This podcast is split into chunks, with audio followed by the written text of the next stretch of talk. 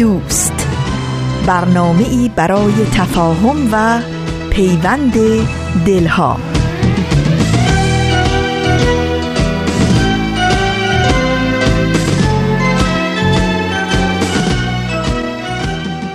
درود گرم و بیکران ما از فاصله های دور و نزدیک به یکایک شما شنوندگان عزیز رادیو پیام دوست. در هر شهر و دیار و گوشه و کنار این گیتی پهناور که با برنامه های امروز رادیو پیام دوست همراه هستید امیدواریم خوش و خورم باشید و روز و روزگار به کامتون باشه.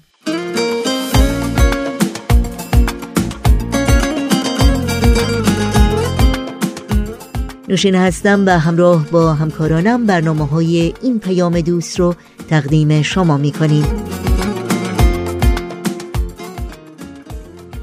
دوشنبه ششم اسفند ماه از زمستان 1397 خورشیدی برابر با 25 ماه فوریه 2019 میلادی رو پیش رو داریم.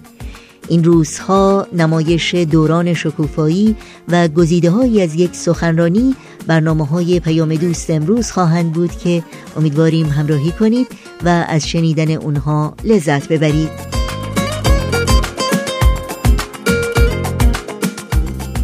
تماس با ما رو هم فراموش نکنید. با مطرح کردن نظرها و پیشنهادها پرسشها و انتقادهایی که در مورد برنامه های رادیو پیام دوست دارید در تهیه برنامه های دلخواهتون با ما همکاری کنید.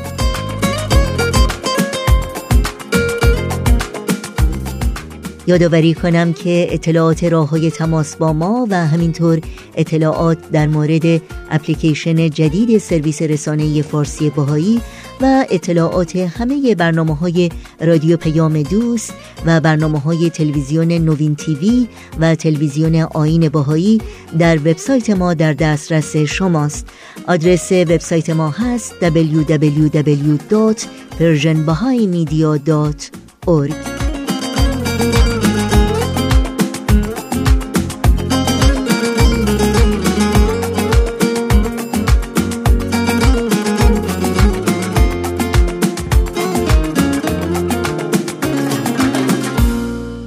این صدا صدای رادیو پیام دوست با ما همراه باشید.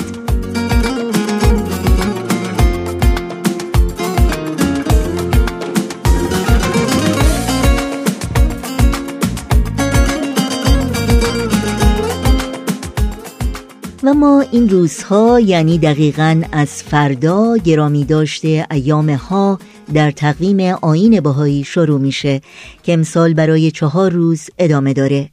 تقویم باهایی 19 ماه داره و هر ماه 19 روز. جمع 19 ماه در 19 روز هم میشه 361 روز یعنی چهار روز کمتر از 365 روز در سالهای معمولی و پنج روز کمتر از 366 روز در سالهای کبیسه در تقویم خورشیدی. این چهار یا پنج روز اضافه در تقویم باهایی ایام ها نام گرفته. و حرف ه یا ها هم در کلمه ایام ها اشاره است به ارزش عددی حرف ه البته ه دو چشم یعنی عدد پنج که برابر هست با بالاترین تعداد روزهایی که ایام ها در یک سال می‌تونه جشن گرفته بشه. یکی از معانی روحانی حرف ها اشاره است به نام خداوند و هویت الهیه ایام ها چند روزی قبل از آخرین ماه سال باهایی جشن گرفته میشه یعنی بعد از ماه هجدهم و درست قبل از ماه نوزدهم که ماه سیام یا ماه روزداری برای پیروان آین باهایی است باهایان ایام ها یا این ایام جشن و سرور رو با برگزاری میهمانی و میهمان نوازی بخشش و انفاق به فقرا و بینوایان و اهدای هدایا گرامی می‌دارند. پیشا پیش ایام ها این روزهای خجسته رو به همه پیروان آین باهایی در سراسر جهان صمیمانه تبریک میگیم.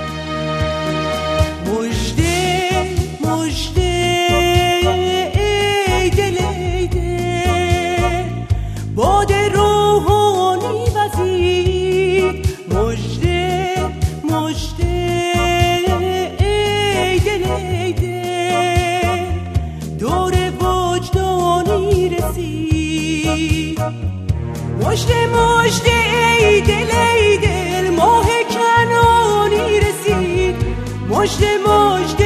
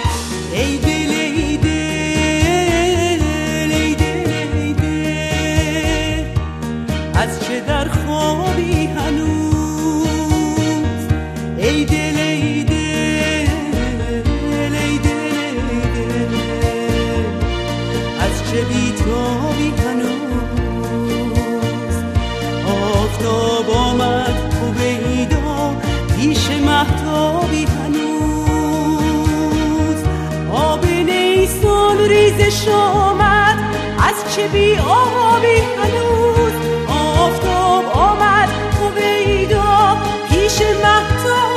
هنوز.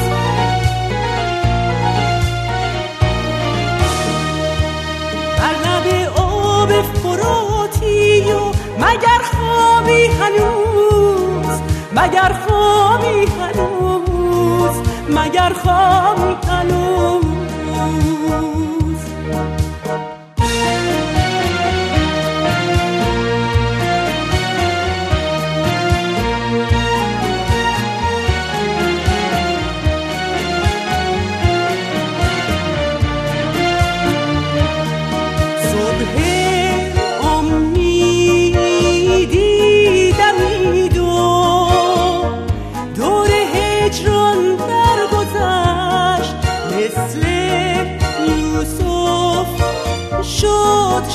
어.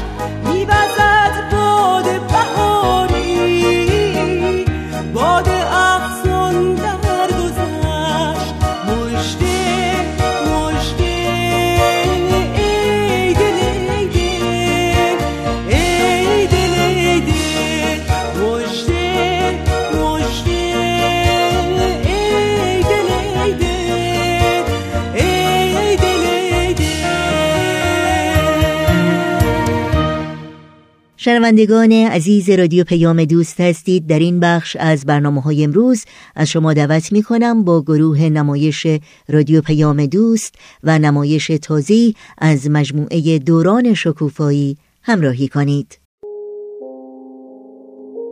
گروه نمایش رادیو پیام دوست تقدیم می کند. یاد گرفتم که من تقلید نکنم. خرافاتی نباشم و تشبیه نکنم. دوران شکوفایی. خاطرات نگار. کاری از امیر یزدانی. باید باشیم خوشبین. هرچند شدیم روونه زندان هرچی که ما گفتیم من که بد میگیم دنیا برابر باشه. دین باید مسابق علم و عقل باشه. الان ما تو قرن بیست و یکیم. همراهیم با عقل و تکنولوژی ما چهار پنج تا دوست بودیم که توی گروه نوجوانانی که ندا تشکیل داده بود شرکت می کردیم و از این بابت هم خیلی خوشحال و راضی بودیم. اما از وقتی خبر ورشکسته شدن بابای سمانه رو شنیده بودیم و فهمیده بودیم که احتمال داره سمانه اینا مجبور بشن به ده پدرش برن مثل این بود که یه سایه ای رو زندگیمون افتاده بود. هنوزم می‌گفتیم و میخندیدیم اما هممون نگران بودیم. وضعیت اقتصادی خیلی بد بود. همه مامان باباها درگیر مشکلات بودن و واقعا هیچ کدوم توان مالی کمک کردن به پدر سمانه رو نداشتن. تنها خبر خوب این بود که پای رکسانا به سرعت داشت خوب می‌شد و امیدوار بودیم به زودی گچه پاشو باز کنن. یادتونه قرار بود امروز درباره مسائل اقتصادی مطالبی رو بخونیم؟ من یه مطالبی رو آماده کردم که اما تمرینای تنزیح و تقدیس و میانه روی که هنوز تموم نشده فکر کنم اون دفعه تموم شد. نه یه جمله باقی مونده اینکه بعضی چیزها مقدسند و هرگز نباید آنها را مسخره کرد اینو هنوز نخوندی منظورش چیه؟ مگه میشه کسی چیزی رو که براش مقدسه مسخره کنه؟ کسی چیزی که برای خودش مقدسه رو مسخره نمی‌کنه. اما یه کسی ممکنه چیزی رو که برای دیگران مقدسه مسخره کنه. مثل اینایی که از حضرت محمد کاریکاتور کشیده بودن. کی؟ مگه میشه؟ یکی تو این روزنامه های دانمارک یادت نیست؟ چطور یادت نیست من خیلی بچه بودم اما یادمه خیلی سر و صدا شد واسه یه کاریکاتور البته کارش که خیلی بد بوده زیاده رویه. موافقین؟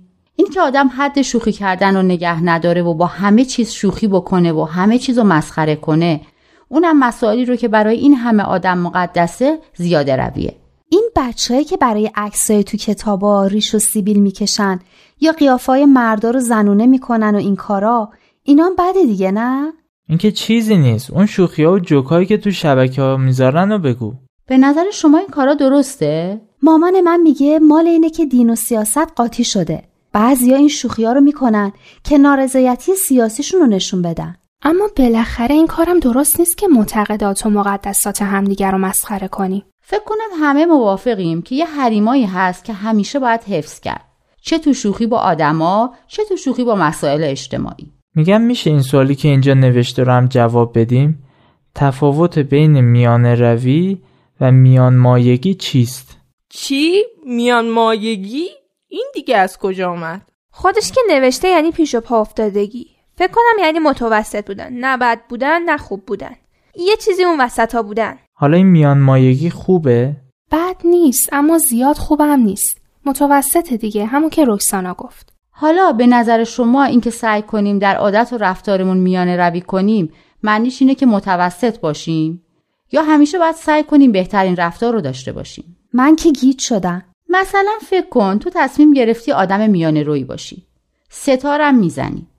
حالا برای کدومش تلاش می‌کنی؟ اینکه یه نوازنده متوسط باشی یا اینکه یه نوازنده بسیار خوب و ماهر؟ یعنی حالا که می‌خوای میانه روی کنی نباید سعی کنی کاری رو خیلی خوب انجام بدی؟ حالا فهمیدم. یعنی میان روی به معنی متوسط بودن نیست؟ آخه دو تا چیز مختلفه. بعضی چیزا خوبش همون وسطشه. مثل غذا خوردن که کم خوردن و زیادی خوردن هر دوش بده. هر دوش آدم رو مریض می‌کنه. بهترین حالتش همونه که میانه روی کنیم و به اندازه بخوریم. اما بعضی چیزا خوبش بالاترین مرحلهشه. مثل همین نوازندگی که ندا گفت. همون مثالی که خود کتاب زده بودم می‌خواست همینو بگه که ما باید همیشه همون بهترینه رو انتخاب کنیم. همون مثال که بین سنگدلی و مهربونی نمیشه میانه روی کرد و مثلا نیمه سنگدل شد. فهمیدم. برای هر چیزی باید ببینیم بهترین حالتش کدومه و برای همون تلاش کنیم. حالا که اون دوتا رو جواب دادیم بیاین اینو هم جواب بدیم. این هم جوابش زیاد معلوم نیست. بعضی از عاداتی که ضد موازین فروتنی است نام ببرید. یعنی کارایی رو بگیم که برخلاف فروتنیه این که معلومه. مثلا خودمون رو بهتر از بقیه بدونیم. حالا برای هر چی. درس خوشگلی هوش این چیزا دیگه. تعریف کردن از خودمون. اینکه همش از خودمون حرف بزنیم. اینکه اصلا فرصت حرف زدن به بقیه ندیم. مثلا این حالا اسمشو ول کن. اینکه برای خودمون حق بیشتری قائل بشیم همه چیز رو برای خودمون بخوایم. اینکه میشه خودخواهی؟ باشه اما به نظر من آدمی که واقعا فروتن باشه هیچ وقت خودخواه نیست. چه ربطی داره؟ چون به نظرم برای بقیه هم به اندازه خودش ارزش قائله. خودش رو مهمتر از بقیه نمی‌دونه. بازم به نظر من ربطی نداره. فروتنی ربطی به این چیزا نداره. اما راست میگه ها. منم فکر کنم همه صفتهای خوب یه جوری به هم مربوطن. بعضیا تو همش خوبن بعضی هم تو همش بدن. اما من یه کسایی رو می‌شناسم که خیلی هم فروتنن همیشه چاکرم و مخلصم می‌کنن از خودشون تعریف که نمی‌کنن هیچی بعدم میگن. اما خیلی هم خودخواهن. اینا که همش تعارفه. ما فروتنی واقعی رو میگیم. راست میگه. بعضیا علکی این حرفا رو می‌زنن که فروتن به نظر بیان. بچه ها این که از خودمون بد بگیم این فروتنیه؟ یا اینکه فکر کنیم خیلی آدم بدی هستیم هیچ کاری رو درست انجام نمیدیم هیچ چیز خوبی نداریم. اینا فروتنیه؟ فروتنی نیست. دیگه اینجوری هم خوب نیست. فروتنی اینه که خودمون رو بهتر از بقیه ندونیم نه اینکه فکر کنیم اینقدر بدبختیم به نظر من که تو اینم بد میانه روی کنیم. نه اینکه همش از خودمون تعریف کنیم نه اینکه هی از بدیامون بگیم. من میگم اصلا از خودمون حرف نزنیم. چه کاریه؟ این همه چیز هست برای حرف زدن. خب حالا بریم سر کتاب بهرهمندی از قوه کلمه. درس یازده رو بیارین نگار جون تو شروع کن. نگاه کن از اینجا بخون. باشه. از زمانی که دو برادرم خواهرم و من کوچک بودیم والدینم به ما آموختند که همکاری در کارها برای اعضای یک خانواده چقدر اهمیت دارد.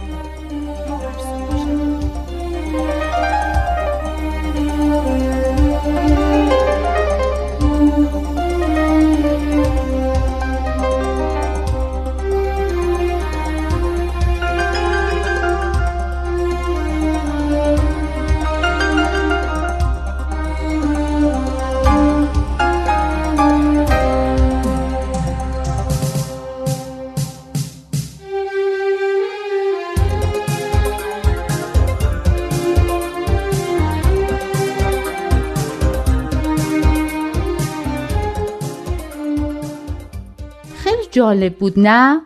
حالا اگه بخوایم یه عنوانی به این مطلب بدیم یه اسمی براش بذاریم شما چه پیشنهادی دارین؟ چه اسمی روش بذاریم؟ اسمش رو بذاریم مشکلات اقتصادی. مثل اینکه این مشکلات اقتصادی همه جا هست. اسمشو بذاریم همکاری. چون می‌گفت که چطور اعضای خانواده هر کدوم یک کاری رو به عهده گرفتن. یکی لباس دوخت یکی به همسایه ها کمک کرد یکی کارهای خونه خودشون رو به عهده گرفت. همه با هم تلاش کردن تا وضعشون بهتر بشه. خب نظر بقیه؟ شما باشین اسم این قسمت رو چی می‌ذارین؟ من که اسمشو می‌ذارم مشورت. چون وقتی با هم مشورت کردن به این نتیجه رسیدن که می‌تونن به هم کمک کنن. و تازه اون موقع بود که فهمیدن چی کار کنن. تا مشورت نکرده بودن چیزی هم به فکرشون نرسیده بود. دعا هم خیلی موثر بود. من نمیگم دعا بده اما چه ربطی داشت؟ ما خیلی مواقع سعی می‌کنیم درباره یه چیزی با هم حرف بزنیم و تصمیمی بگیریم. اما هر کسی یه چیزی میگه و آخرش به جای اینکه همه با هم همکاری کنن و مشکلی حل بشه همه با هم بحثشون میشه از دست همدیگه دلخور میشن. تازه مشکلمون میشه چند تا. اون وقت دعا؟ اما یه بار همین تازگی ها وقتی می‌خواستیم مشورت کنیم اولش یکی از مناجات هایی که من یادداشت کرده بودم و خوندیم. اون وقت مشکلتون حل شد؟ نه کاری به اون ندارم. اما می‌خوام بگم وقتی مناجات می‌خونیم بعدش همه یه جورای خونسرد میشن. یه جوری آروم میشن که دیگه بحثشون نمیشه. خیلی بهتر با هم حرف می‌زنن. کسی هم از کسی دلخور نمیشه. اگه این دعای اولش نباشه نه مشورت خوب در میاد نه کسی با کسی همکاری می‌کنه. آفرین من که از صحبتهای همتون خیلی لذت بردم. خیلی قشنگ به نکات اصلی این حکایت اشاره کردین. خب باری کلا کف زدنتونم دیگه اتوماتیک شده. حالا فکر می‌کنید آیا همین کارا رو در مورد مشکلات اقتصادی که همه خانواده ها کم و بیش باهاش روبرو هستن میشه کرد؟ می‌تونیم به هم کمک کنیم تا از بار مشکلات کمتر کنیم؟ راستشو بخوایم من تا حالا فکر نکرده بودم که شاید از دست منم کاری بر بیاد شاید اگه من و میلاد و مامان بابا هم با هم مشورت کنیم یه راههای برای بهتر کردن اوضاع پیدا کنیم اما یه چیز جالبی که توی این حکایت بود این بود که اینا هر هفته جلسه مشورتی داشتن صبر نمی‌کردن که مشکلی پیش بیاد. مثل این ورزشکارا که مرتب تمرین می‌کنن تا روز مسابقه خوب از عهده کار بر بیان. کاش ما هم همین کارو کرده بودیم. حالا هم دیر نشده. این جمعای خونوادگی و این مشورت ها همه رو خیلی به هم نزدیک می‌کنه. حتی اگه هیچ کار دیگه هم نکنه همینش هم خوبه. خیلی خوبه که به خصوص وقتی مشکلی پیش میاد کنار همدیگه باشیم و به هم دلداری بدیم. آفرین ندا. واقعا این دفعه دیگه باید برای تو دست بزنیم. راست میگی. حالا که فکر می‌کنم می‌بینم بابام چه بار سنگینی رو داره تحمل می‌کنه. تازه ما هم مرتب لغ می‌زنیم که دلمون نمی‌خواد بریم حسن آباد. همین که به جای نق زدن کنارش باشیم و هواشو داشته باشیم هم خیلی مهمه. حالا چی بخونیم که حالا هوامون عوض بشه؟ به یاد تو رو بخونی به یاد تو تنها. رود ز دل غم ها دهد به ما قدرت. ندای یا ابها الله ابها الله ابها الله ابها الله ابها الله ابها.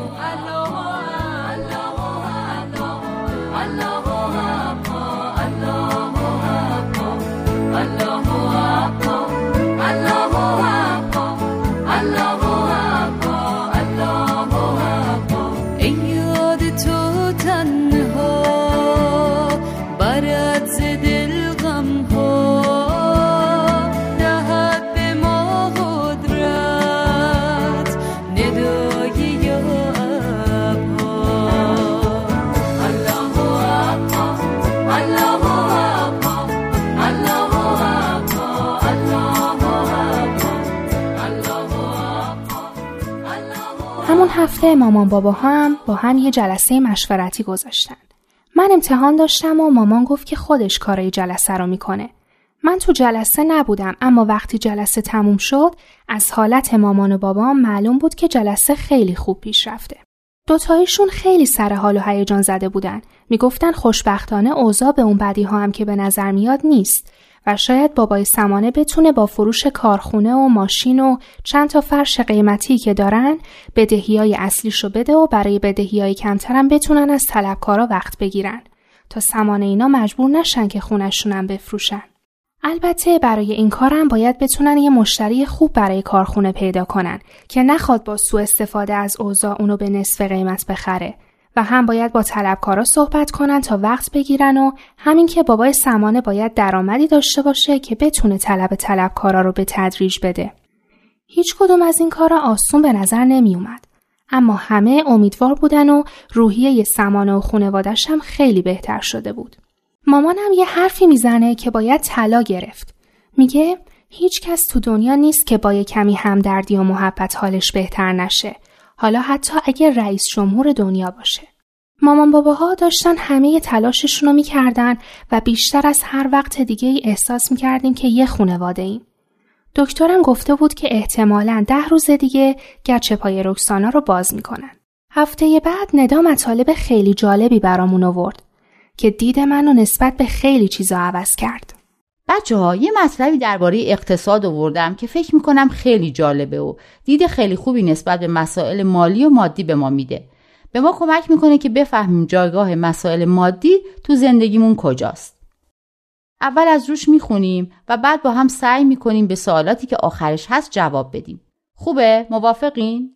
از یه جا شروع می‌کنیم و یه پاراگراف یه پاراگراف تا انتهای مطلب می‌خونیم. هر مطلبی هم که جالب به نظرتون رسید یا می‌خواین دربارش بیشتر صحبت کنیم یا سوالی در موردش دارین زیرش خط بکشین. از رکسانا شروع می‌کنیم. تحقق عدالت اجتماعی در شرایطی امکان پذیر خواهد بود که همگان از رفاه نسبی مادی برخوردار و در اقتصاد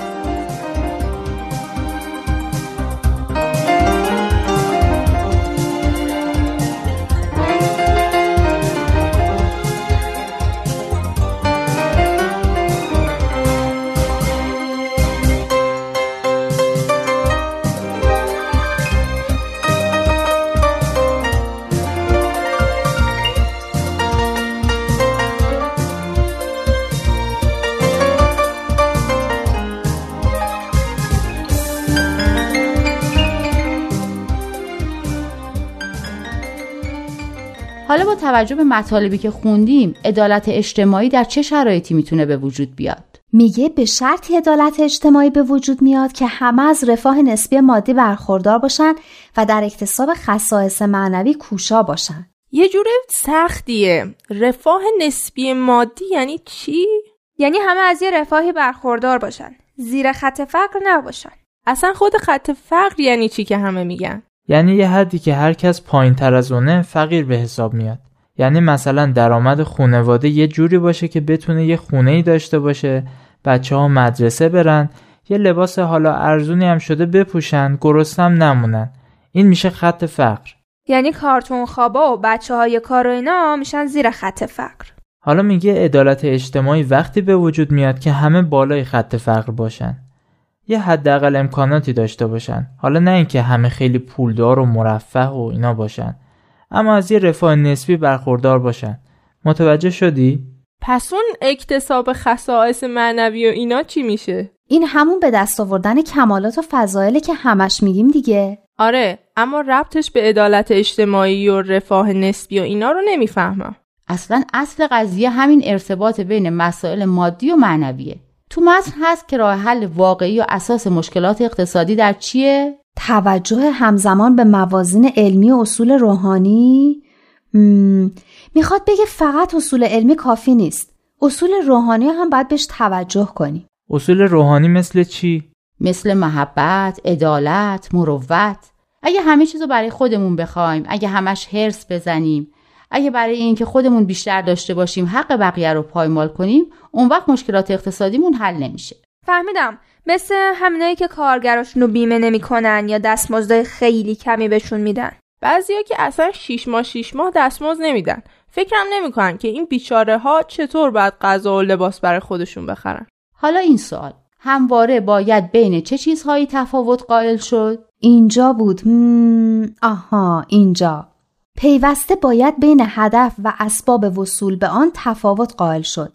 و اجازه نداد که به دست آوردن آنچه وسیله بیش نیست جای هدف را در زندگی انسان بگیرد. خب حالا خودت هم توضیح بده. خودش توضیح داده. میگه آدم پول و مال و منال رو برای تامین زندگی خونوادش و ترقیشون می‌خواد و اینکه دستش باز باشه بتونه به بقیه کمک کنه. یعنی مال و منال وسیله برای این چیزا نه اینکه خودش هدف باشه. یعنی چی؟ خب پول و مال و آدم برای همین خرجا می‌خواد دیگه. اگه برای این چیزا نباشه که اصلا به درد نمی‌خوره. نه خب خیلی هم هستن که یه عالم پول جمع کردن اما دلشون نمیاد خرجش کنن. مثلا اسکروش تو فیلم سرود کریسمس. یه عالمه پول داشت و یه زندگی نکبتی. پس به افتخار خودمون که نه یه عالم پول داریم نه یه زندگی نکبتی. عالم انسانی رو وحدت بدیم همه اصول دین ها رو هدف بدیم با یه دنیای متحد طرف بشیم. همه حرفمون یکیه حق یکیه. خداوند رو بشناس و فرق تو با دینت. اشکاف ببین عقلت چی میگه مهمین دین توی قلب تو بشینه. امیدوارم از شنیدن نمایش دوران شکوفایی لذت بردید. در ادامه برنامه های امروز توجه شما رو به شنیدن یک اعلامیه جلب می کنم و بعد از اون هم با قطعه موسیقی پیام دوست امروز رو ادامه میدیم.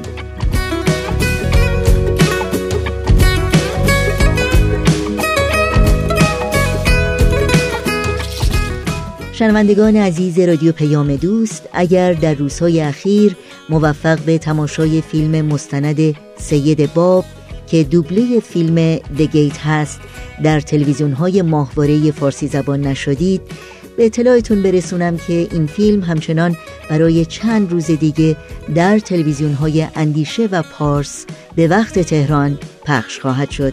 روز دوشنبه یعنی امروز ششم اسفند ماه ساعت شش و سی دقیقه بعد از ظهر و چهارشنبه هشتم اسفند ماه ساعت چهار و سی دقیقه بعد از ظهر.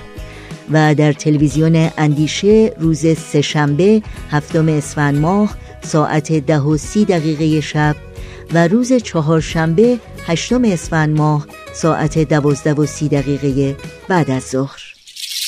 چشم بسته. یعنی صبح شده. یه روز تازه.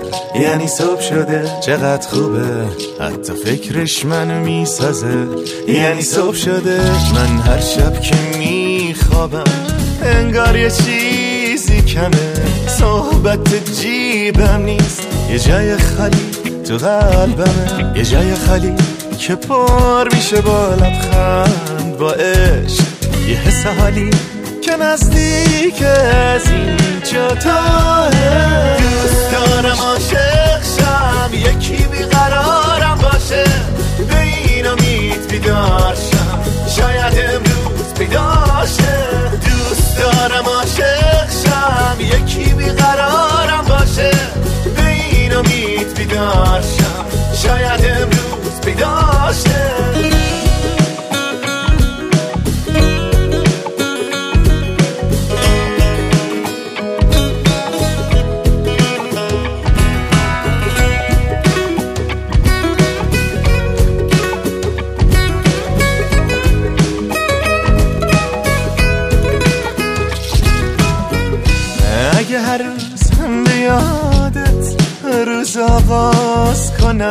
من خسته می‌تونم با تو پرواز کنم.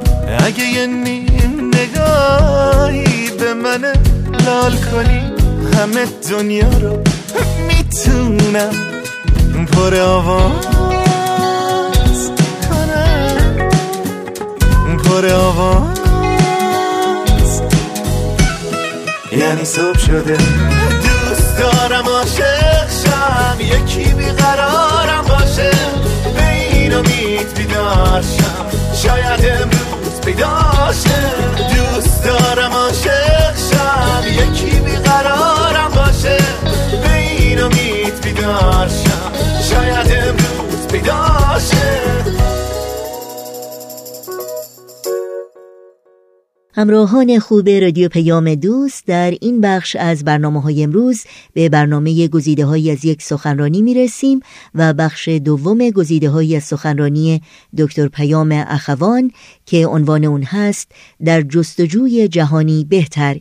دکتر پیام اخوان حقوقدان برجسته بین المللی فعال حقوق بشر و استاد دانشگاه هستند و این سخنرانی رو در 28 مین کنفرانس سالانه انجمن دوستداران فرهنگ ایرانی ارائه کردند. با هم بشنویم.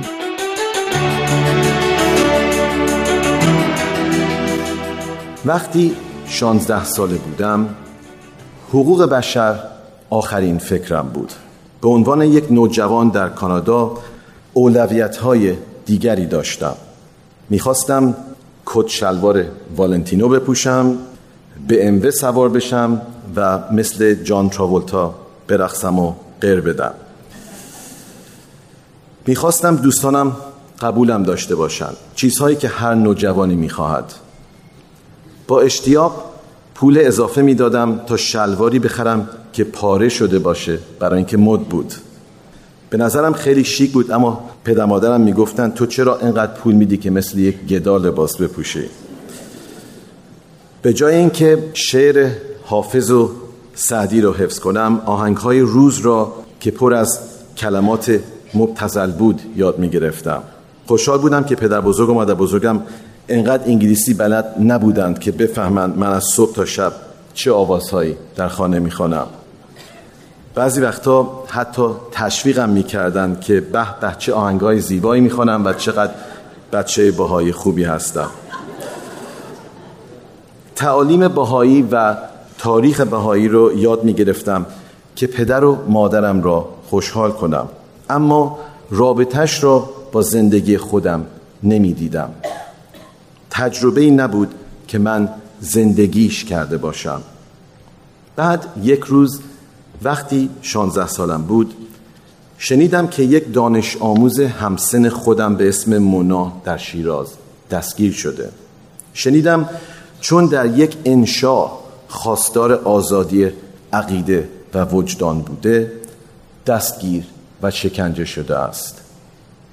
بعد در تابستان سال 1983 خبر آمد که مونا رو دار زدن. به هم ریختم. جهان خوشخیالی من ویران شد. بی اهمیت و تو خالی بودن همه آن زواهری که برایم اهمیت داشت برایم روشن شد. ما همسن بودیم از یک جامعه بودیم. ما هر دو دانش آموز دبیرستان بودیم. با رویاهامان برای آینده و پدر مادرهایی که عاشق ما بودند و بهترین را برایمان می‌خواستند. از خودم میپرسیدم چرا او و نه من؟ تنها فرق ما این بود که خانواده ما به کانادا مهاجرت کرده بود اما او در ایران مانده بود. غم و خشم وجودم را پر کرد. از خودم میپرسیدم وقتی تناب را دور گردنش میانداختند و وقتی آخرین نفسش را می‌کشید چه فکر می‌کرد؟ چرا او و نه من؟ حس کردم انتخابی پیش رویم است. باید یا به آنچه حس کردم پشت بکنم و حقیقت را نادیده بگیرم یا برخیزم و سهم خودم برای آوردن روشنایی به این جهان تاریک را ادا کنم. مناجاتی از حضرت عبدالبها که روی سنگ مزار مادر بزرگم نوشته شده بود به یادم آمد. شعا چون به آفتاب رسد محو و فنا گردد. و قطره چون به دریا رسد ناپدید شود. عاشق صادق چون به معشوق رسد معدوم شود. انسان تا به مقام فدا نرسد از هر موهبتی مرحوم گردد محروم گردد. بختتا آن کلمات معنای عمیقتری پیدا کرده بود. وقتی شنیدم آخرین آرزوی مونا این بوده که جوانها برای خدمت به بشریت بپاخیزند. به خودم گفتم وظیفه من این است که به آنچه او برایش ایستادگی کرد متعهد بمانم که از نعمت زندگی زنده بودن استفاده کنم و کار مفیدی با زندگیم انجام دهم. حس کردم رفتن به دنبال دستاوردهای مادی انجام کارهای بیمعنا و ارزای خواسته های شخصی تلف کردن وقت است. با خودم گفتم ما همه یک روز می میریم اما چه چیزی در پشت سرمان میماند؟ آزادی من در کانادا اگر برای خدمت به بشریت نباشد به چه میارزد؟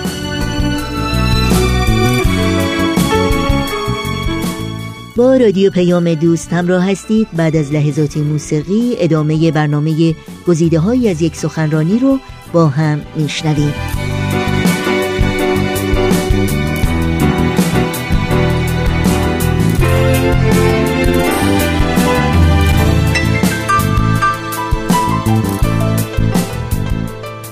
جانبازی مونا مسیر زندگی من را تغییر داد.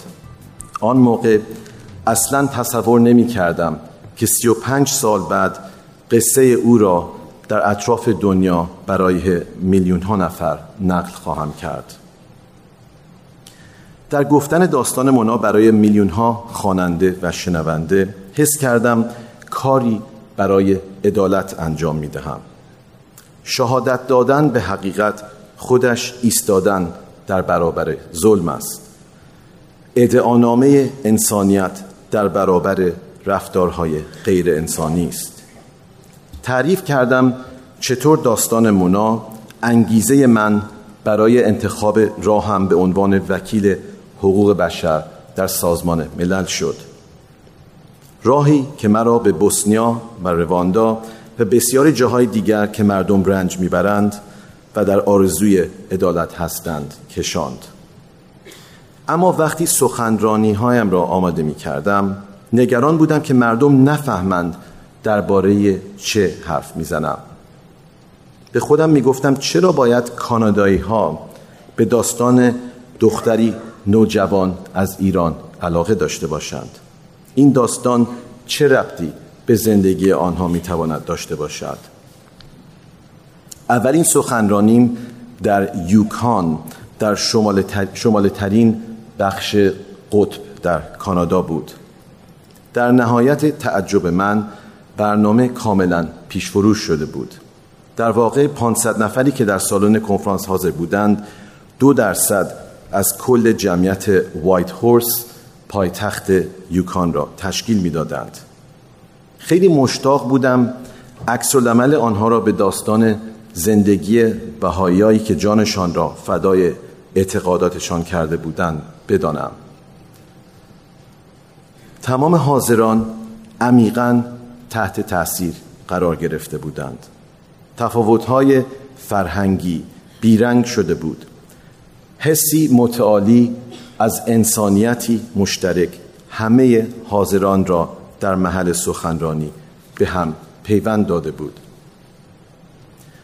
در جریان سفرهای این سخنرانی ها در ونکوور، در مونترال، در سنت جانز نیوفنلند و در تورنتو همه جا سخنرانی ها کاملا پیشفروش شده بود و همه حاضران از شنیدن حقایق رنجها و توانایی های خیر کننده روح انسانی در مبارزه برای عدالت تحت تاثیر قرار می گرفتند. پخش رادیوی سخنرانی ها مخاطبان آن را چندین برابر کرد و این قصه ها را به گوش میلیون ها نفر در کانادا و اطراف جهان رساند. می‌دانستم بعضی روشنفکرها و نخبگان سیاسی این داستانها را با پیدا کردن راه حلی برای مشکلات جهان نامربوط خواهند دانست به نظر آنها راه حل تنها از طریق سیاست گذاری و نظریه پردازی دست یافتنی است و نه با دگرگون کردن روح انسانی و وارد کردن معنویت به گفتمانهای اجتماعی. اما وقتی کتابم پر فروشترین شد فهمیدم چطور رهبران اجتماعی بازی را به عوام فریب ها و شارلاتان هایی که از ترس و خشم مردم تعمه می سازند باختند عشق همدلی و فداکاری مفاهیم و معادلات پذیرفته شده ای نیست. این واژه ها فقط با درک عمیق و تجربه شخصی از آنها معنا پیدا می کند اما ما در یک تمدن مادی زندگی می کنیم که کسانی این ایدئال را بدون باور قلبی به وحدت عالم انسانی فقط برای تظاهر بر زبان می آورند واکنش گسترده مردم به داستان مونا مرا به این باور رساند که مردم در جستجوی معنا و هدفی هستند. آرزو دارند که چیزی زندگیشان را لمس کند و تعلق اصیل در آنها ایجاد شود. که بتوانند خودشان را از خالی بودن این فرهنگ مادی که روحشان را آزار می دهد خلاص کنند.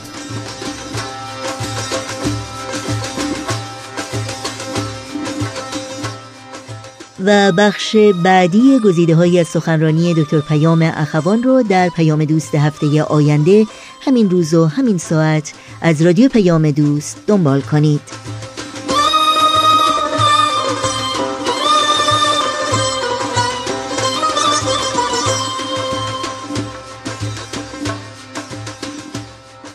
شنوندگان عزیز رادیو پیام دوست در این دقایق پایانی برنامه های امروز اگر کاغذ و قلم آماده دارید اطلاعات راه های تماس با ما رو لطفا الان یادداشت کنید. آدرس ایمیل ما هست info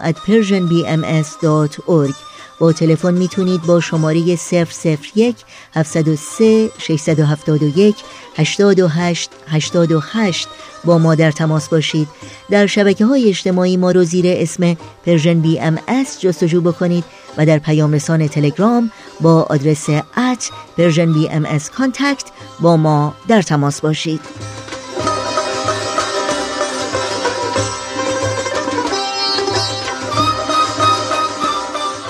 در اینجا به پایان برنامه های این دوشنبه رادیو پیام دوست می رسیم همراه با بهنام مسئول صدا و اتاق فرمان و البته تمامی همکارانمون در بخش تولید رادیو پیام دوست با همگی شما خداحافظی می کنیم تا روزی دیگر و برنامه دیگر شاد و پیروز باشید.